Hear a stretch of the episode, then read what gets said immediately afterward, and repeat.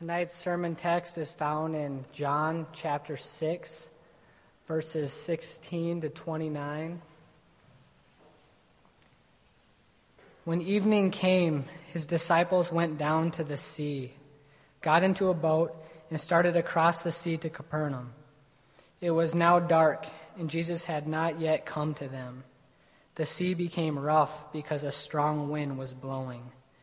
When they had rowed about three or four miles, they saw Jesus walking on the sea and coming near the boat. And they were frightened. But he said to them, It is I. Do not be afraid. Then they were glad to take him into the boat, and immediately the boat was at the land to which they were going. On the next day, the crowd that remained on the other side of the sea saw that there had only been one boat there and that Jesus had not entered the boat with his disciples, but that his disciples had gone away alone. Other boats from Tiberias came near the place where they had eaten the bread after the Lord had given thanks. So when the crowd saw that Jesus was not there, nor his disciples, they themselves got into the boats and went to Capernaum, seeking Jesus. When they found him on the other side of the sea, they said to him, Rabbi, when did you come here?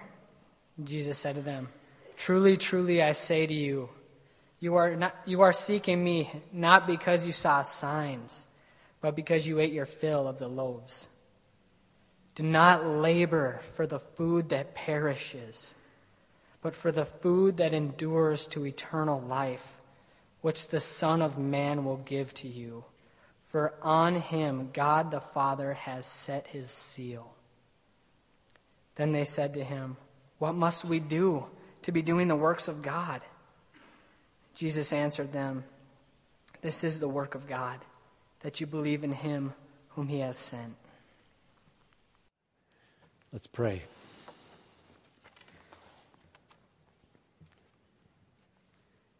Father, many things now are on our minds 12 soldiers dead at the hands of a comrade, 31 wounded. The bloody, friendly fire in Afghanistan, 10.2% unemployment. 38 million shots of H1N1 vaccine, perhaps, ready to go.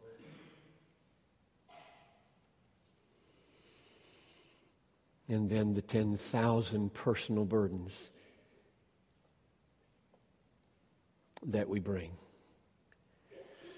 So now I ask that your word would have great power, that it will touch a thousand ways that I cannot even think to pray about because it is your word. And so draw near and fill me with your Holy Spirit and make this word live.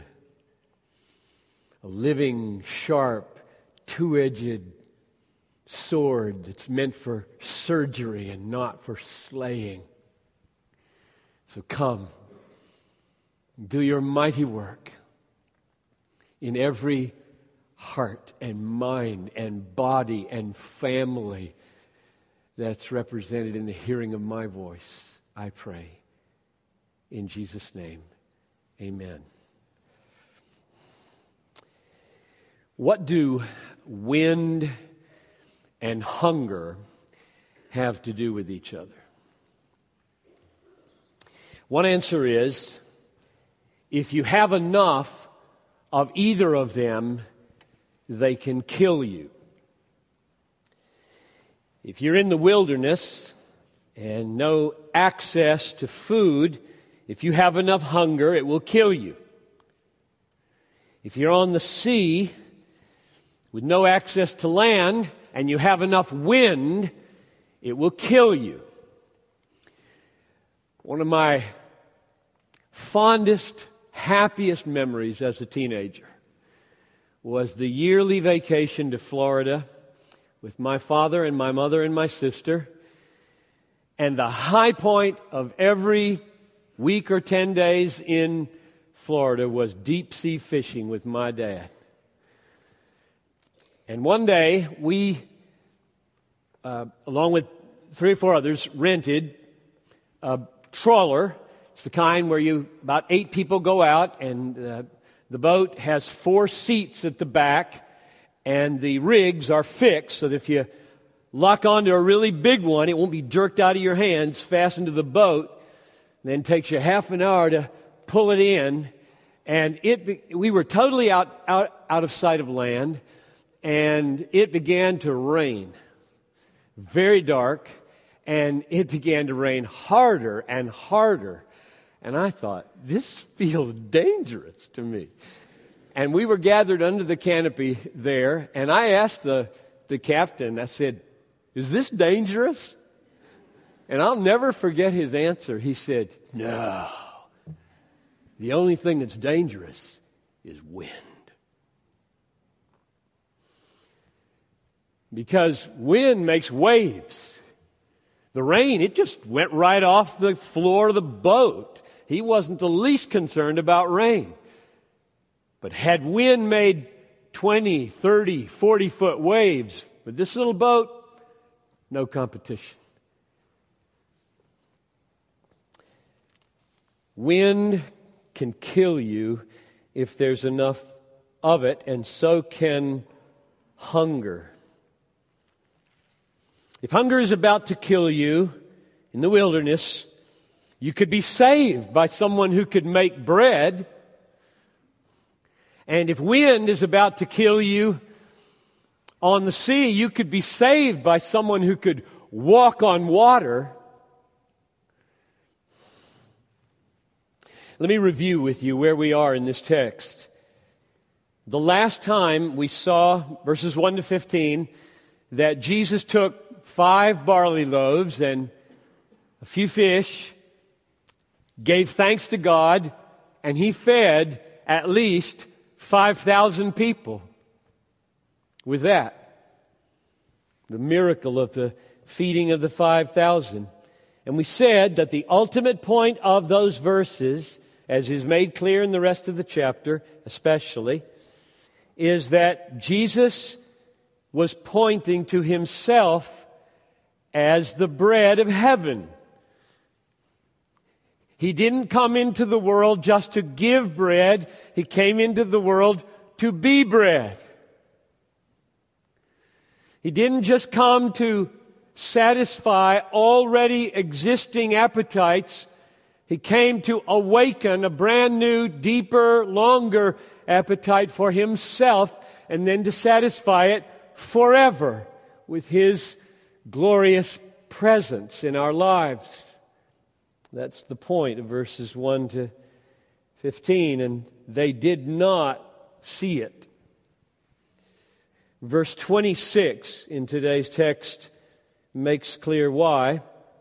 Jesus answered them, Truly, truly, I say to you, you are seeking me not because you saw signs, that is, they didn't see through the signs to the meaning, but because you ate your fill of loaves. And so they were about to come and make him king. He will be a very useful king. I mean, who wouldn't want a king who could fill your belly anytime you got hungry by just praying or snapping his finger? What a king this would be. So useful.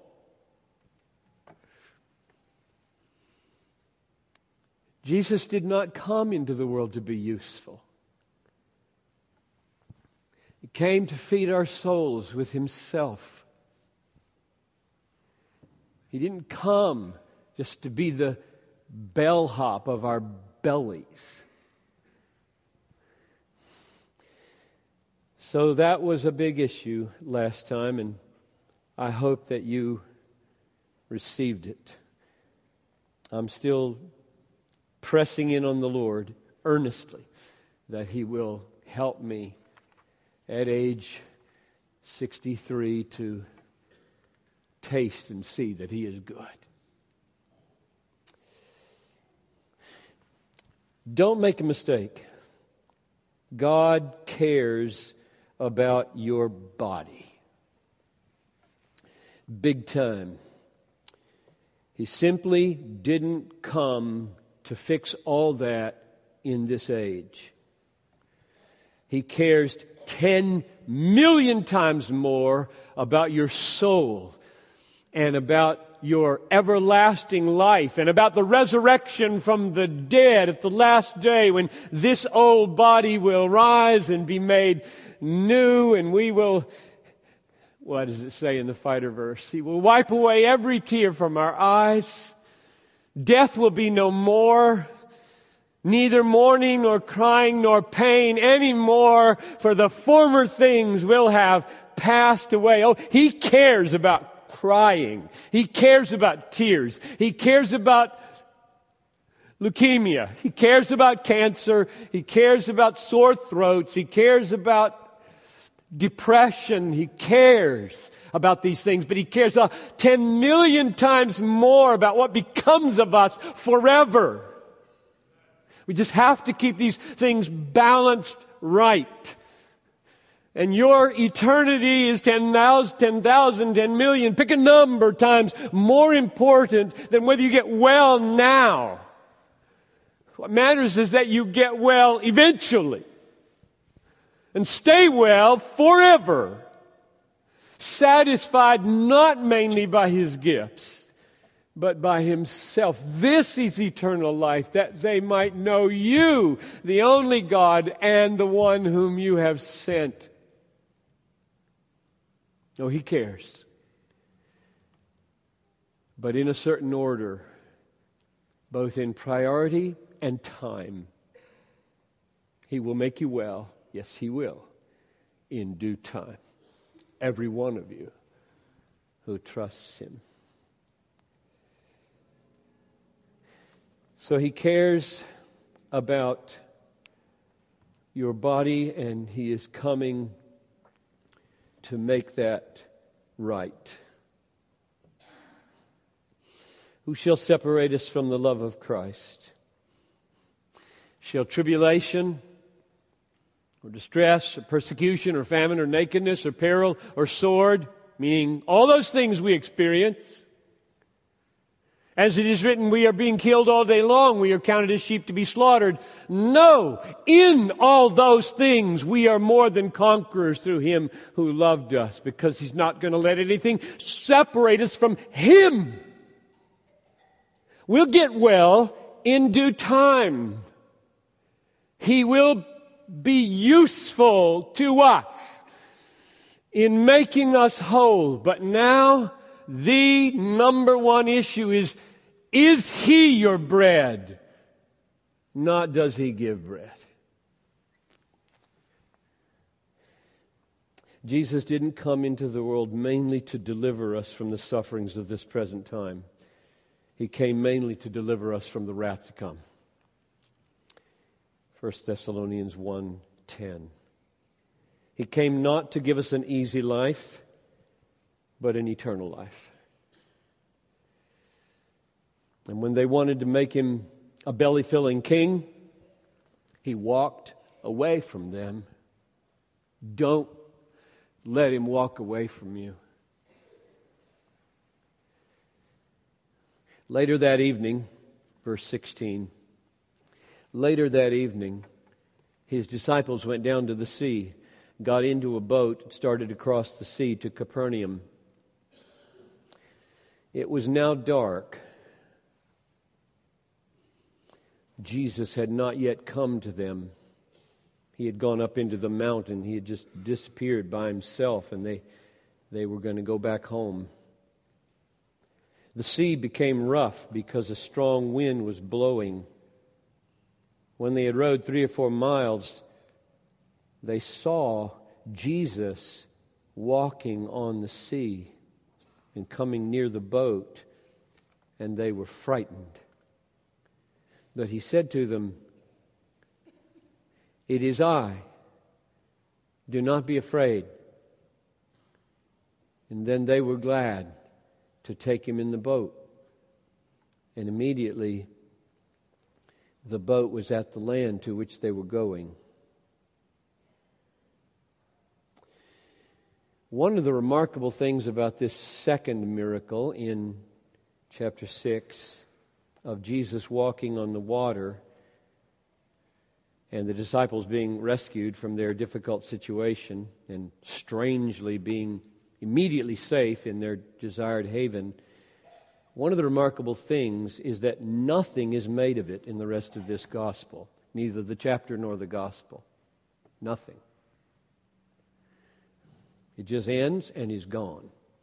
Totally.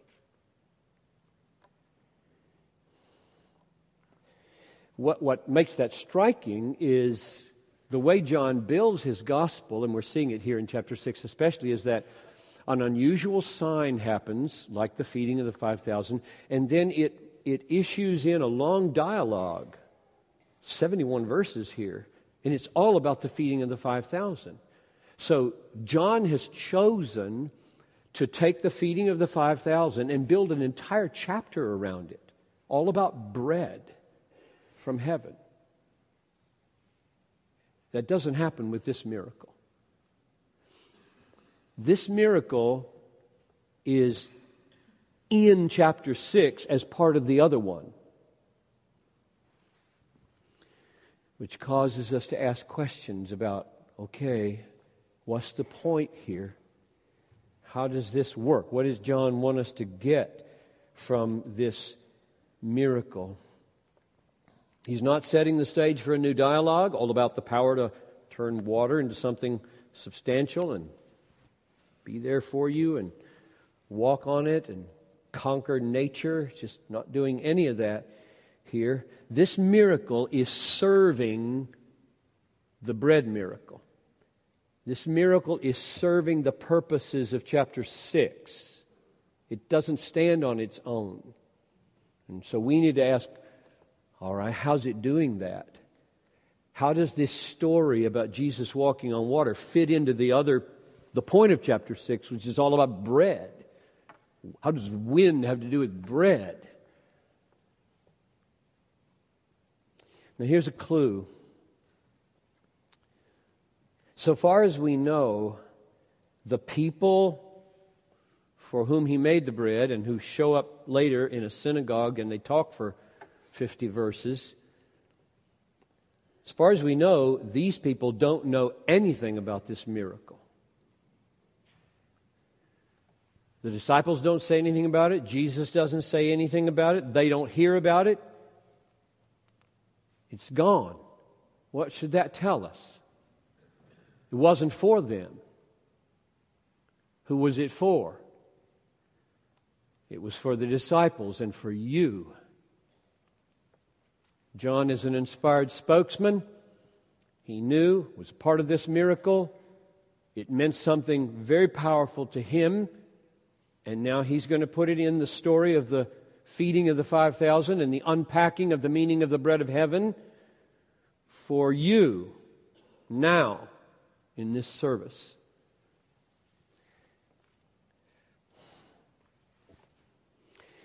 So I'm going to connect it. This is my take on what's going on here.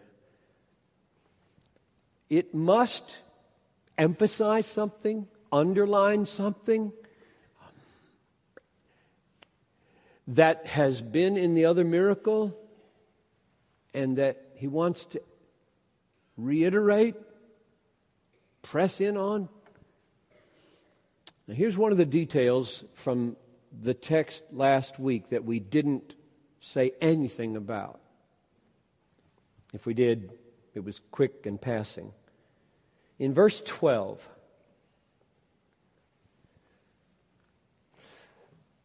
Jesus said to his disciples, Gather up the leftover fragments that nothing may be lost.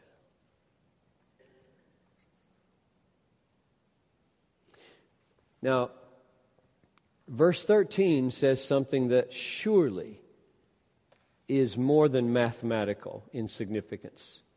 It says, So they gathered them up and filled 12 baskets with fragments from the five barley loaves left by those who had eaten. Why 12? Why draw attention to 12? Well, in this chapter, verses 67 and 70, Jesus calls his disciples the twelve. There were 12 of them. He calls them the twelve. I don't think it's any coincidence that when he tells them, and we've just given and given and given until we thought we could give no more. Now, gather up. They're all full. Ministry's over. Gather up the leftovers. And every single ministering apostle had a basket, a whole basket. Now, don't think offering basket here. That's tiny. My guess is it's one of these arched handles, big like this, big fish and bread and pieces. It's a big basket, perhaps. We don't know how big it was, but 12 of them. So, what's the point of that? I'll always be there for you, supplying your need. You give and give and give and give in your life. You give and give and give in your ministry until you think you can give no more. I will take care of you. I will be enough for you. Because remember, it's not that he gives bread, but that he is bread. So they have a big basket of fragments of bread. I'm there for you. I will never leave you. I will never forsake you. You think you have just shared me and shared me and shared me and shared me and poured out your life. I will always be more than enough for you. The more you satisfy others, the more I will be your satisfaction. The more you give bread to the world, the more I will be your satisfying bread. The more you give life to others, the more I will be life for you. I think that's what's going on with the 12 baskets left over. I think that's what he's now clarifying in the, the walking on water miracle. So let's, let's see if you think that's the case. Verse 17 it's now dark. It was now dark, and Jesus had not yet come to them. So here we have a picture dark, windy storm, no Jesus. They're in the dark, they're in a storm, they're bereft of Jesus right after a miracle whose point was, I will be your life. I will be your bread. I will always be enough for you. Now their life is imperiled not by hunger, but by wind. Verse 18 The sea became rough because of a strong wind that was blowing. And this time he does not give 12 baskets of miracle bread, he gives them the miracle of his presence when they thought there is no way, absolutely no way he could be here. We left him on the shore in the mountain, and now we're three miles into the water, and there's no way he could be for us what we need here. And the reason I think the focus is on the presence of Jesus is that John makes zero comment about the stilling of the storm, unlike the other Gospels. Did the storm stop? He doesn't tell us. Did the waves stop rolling under the boat? Doesn't tell us. Did the wind stop? Doesn't tell us.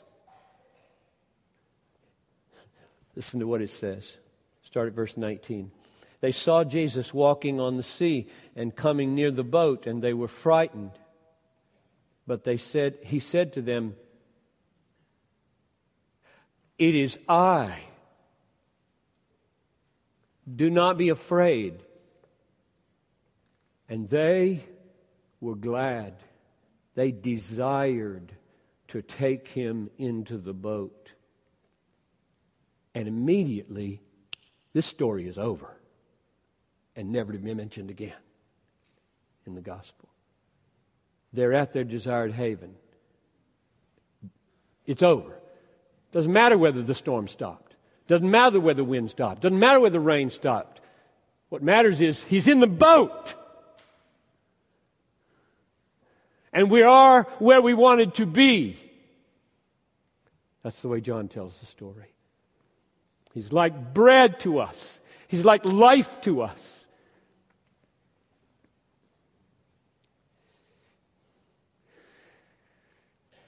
No comment on the authority that he has over the wind and the waves.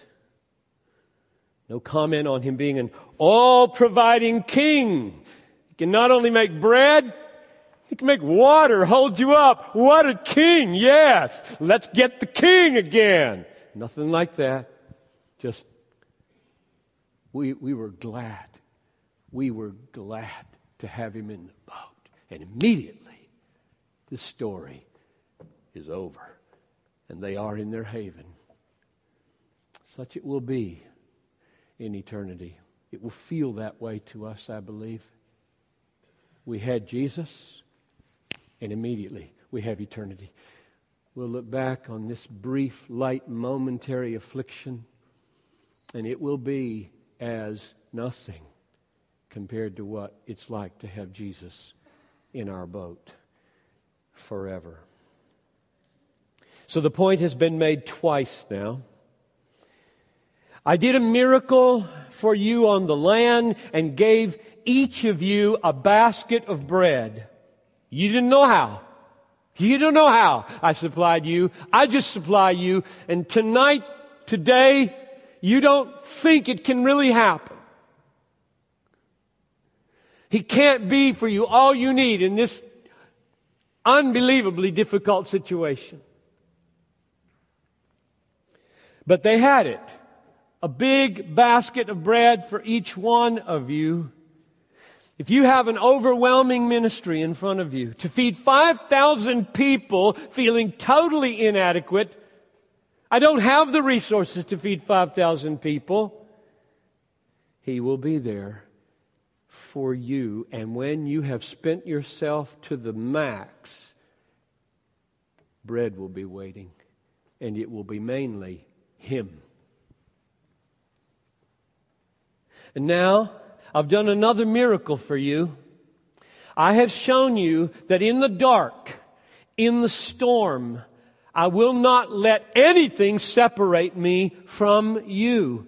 I will walk on water to be with you. I will do whatever it takes to be near you, to be in your boat when you need me. And when you take me into your boat with joy, we will have immediately arrived at our desired haven. Very mysterious, and I think it's meant to be very mysterious. What really happened at that moment, we're not told. Just that's the end of the story, and they are where they need to be, and he's in the boat. So, whether the story is about being rescued from hunger by, being, by making bread or being rescued from wind by walking on water, the point is I don't just give bread, I am bread. I don't just make wind stop, I get in the boat. Now, at this point in my preparation, I realized a common fact that my plan had shattered on the rocks of reality, and that I wasn't going to get to the verse after which I named the entire sermon.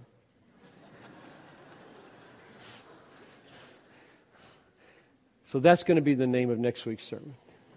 Same name, just Chuck wherever you are, same title.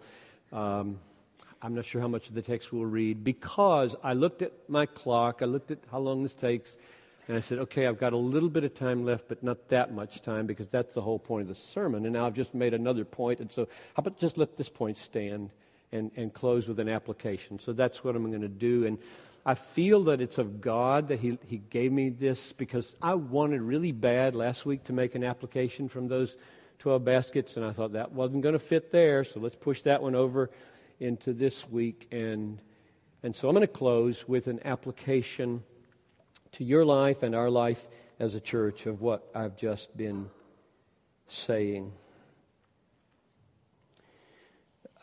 Just to keep your interest up, I hope, uh, I will address this question from verse 20, what is it, 27 do not labor for the food that perishes. Really, Jesus?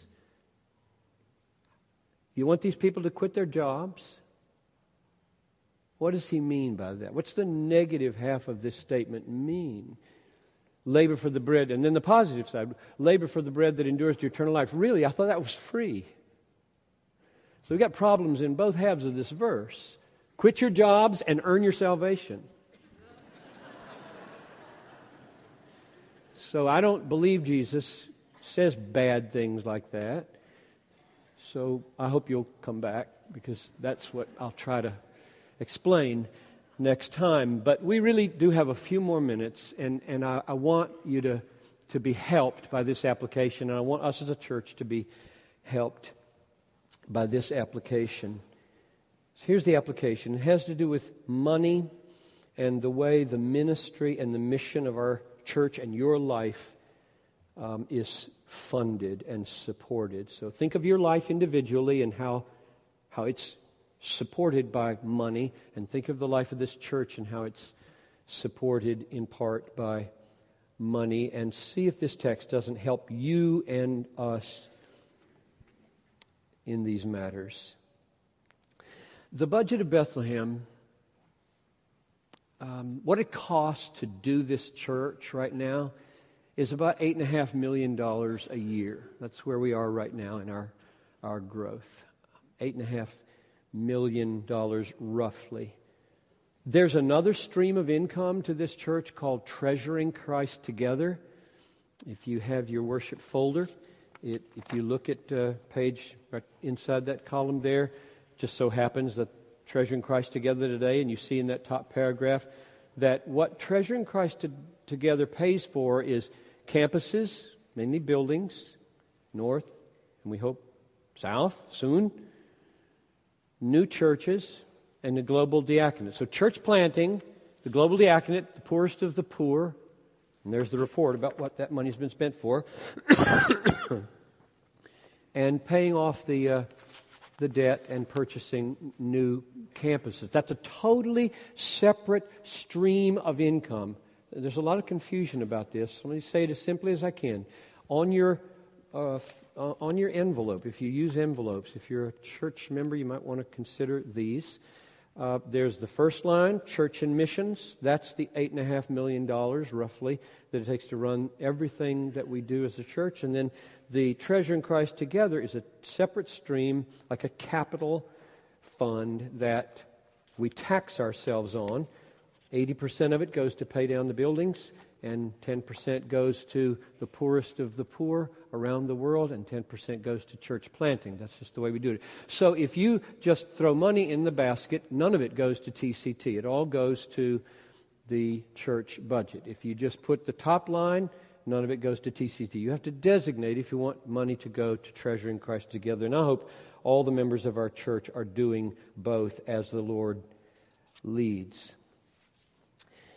To meet um, our church and mission expenses this year, we need about $8.4 million. Our budget is well over that. Uh, John Grano and the team have done very well in a very difficult year of holding expenses down. So it's about $8.4 million that's needed for the total of this year. You have given, as of last Sunday, $6.4 million, about 3% ahead of last year. Very, very significant. And I thank you for it in a very difficult economic season. Uh, therefore, what's left to give after last Sunday's giving is about $2 million.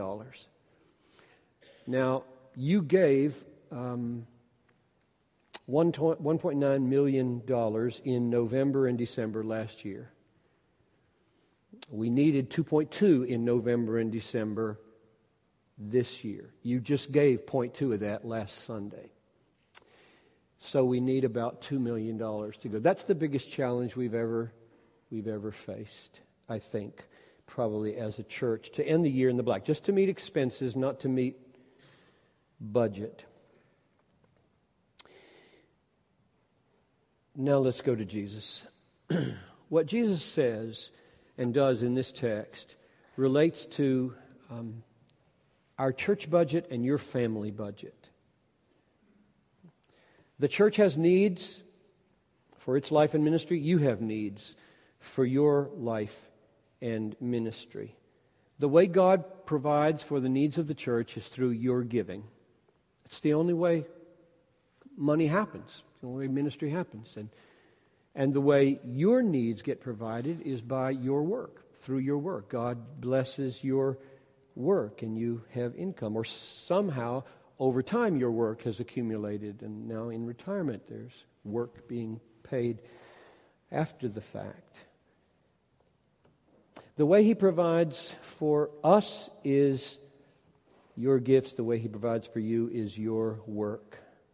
What Jesus shows us today in these two miracles here is this there is no ministry for Christ's sake and no storm in Christ's service where every need will not be supplied. Above all, the need for himself. Let me say that again. There is no ministry in Christ's service for Christ's sake. And I mean your family ministry, your job ministry, your church ministry. I see all of life as ministry. There is no ministry for Christ's sake, and no storm into which you come, and many of you are in heavy storms, in which every need that you have will not be supplied, especially the need for Jesus Himself. As you pour yourself out in ministry, at home and at work and in the church, and I'm calling all of that ministry, there will be a basket for you. There will. There will be a basket left over for you. You cannot outgive God. He won't make you rich, but He will meet your need. When you are overtaken in this life, in this ministry, by storms, He comes to you. He gets in the boat with you, and He sees to it that you arrive at your appointed haven without fail. And because of those promises, to give what we need, especially Himself, we can be, will be, you have been very generous, very risk taking. Why did they go out at night to cross the lake? I mean, that's crazy. Wait until the morning. Jesus might show up, and I don't know why, but I'm not going to fault them. Jesus didn't either. Maybe there were good reasons. Maybe there was a need in Capernaum in the morning, and it was worth risking a night rowing. Life is like that. So let me just close by reminding you how Paul did what I'm trying to do right now. I'm trying to motivate you to give $2 million. Um, joyfully and for the glory of Christ. Now, Paul did this over and over again in the New Testament. So I, I watch real carefully how he does this because I want to do it the way Paul does it. He does it in 2 Corinthians 9, and he does it in Philippians 4 most explicitly. And he does it exactly like this story suggests we should do it. He argues, for example, in 2 Corinthians 9 8, God is able to make all grace abound to you, so that having all sufficiency in all things at all times, you may abound in every good work. In other words, he argues from God's amazing being bread for us, all sufficient for us, that we will now be able to provide for every good work. There is no good work God expects you to do for which he will not give the supply. None. And then in Philippians chapter 4, he's just so brimming with gratitude to the Philippians because they've sent him help by Epaphroditus, and it was money help. And uh, after he says, I've been well supplied, I'm overflowing with gratitude, your gift is a sweet smelling sacrifice to God, he says, My God will supply every need of yours according to his riches in glory in Christ Jesus. In other words, it's going to be a basket for you. You cannot outgive God, he's saying. My God will supply every need of yours. I think we can say that about Bethlehem. I don't lose any sleep over these year end hockey stick, whatever they call them, you know, where the budget's going like this and they go at the end of the year and we wonder, will it, will it do that this year? Will people give $2 million in the last eight weeks this year? A quarter of the budget in the last two months of the year? Will they? Really?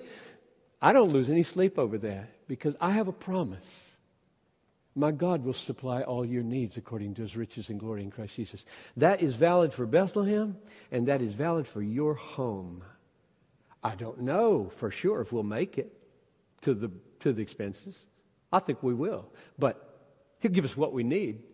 If he wants to let us go short, he has his purposes. We'll learn from them. If he wants to blow us over the top, he has his purposes. We'll learn from them. We're going to go with God. My job is simply to try to lift you uh, out of selfishness and out of self preservation into generosity and risk taking on the basis of solid Jesus type promises, which is what I've tried to do in these last five minutes of this sermon. So I'm asking and I'm exhorting as your pastor that on behalf of Christ, if this church is your home, if you're a visitor here tonight, you say, Oh, I didn't know we are going to get this. Well, you're not getting it. I don't expect you to give a dime to this church. Happily on your way or come back and you don't pay anything. It's the family. It's the family. There are about five to 6,000 folks who show up here regularly. 2,000 of them don't give anything. I'm not sure what to say about you. Um, you're not members, probably, and, and you just work this out for yourself. I expect those who say, This is us, this is our church, this is family. Those are the people I expect to be listening to me very carefully right now and asking, Is it biblical what he's saying? And is what he's calling us to do for the glory of God? And what I'm asking you to do is give yourself, give money, risk storms in the remainder of 2009 in a way that magnifies Jesus as the one who creates bread and walks on water, and more importantly, is bread and gets in the boat. Going to say that one more time and then I'll pray.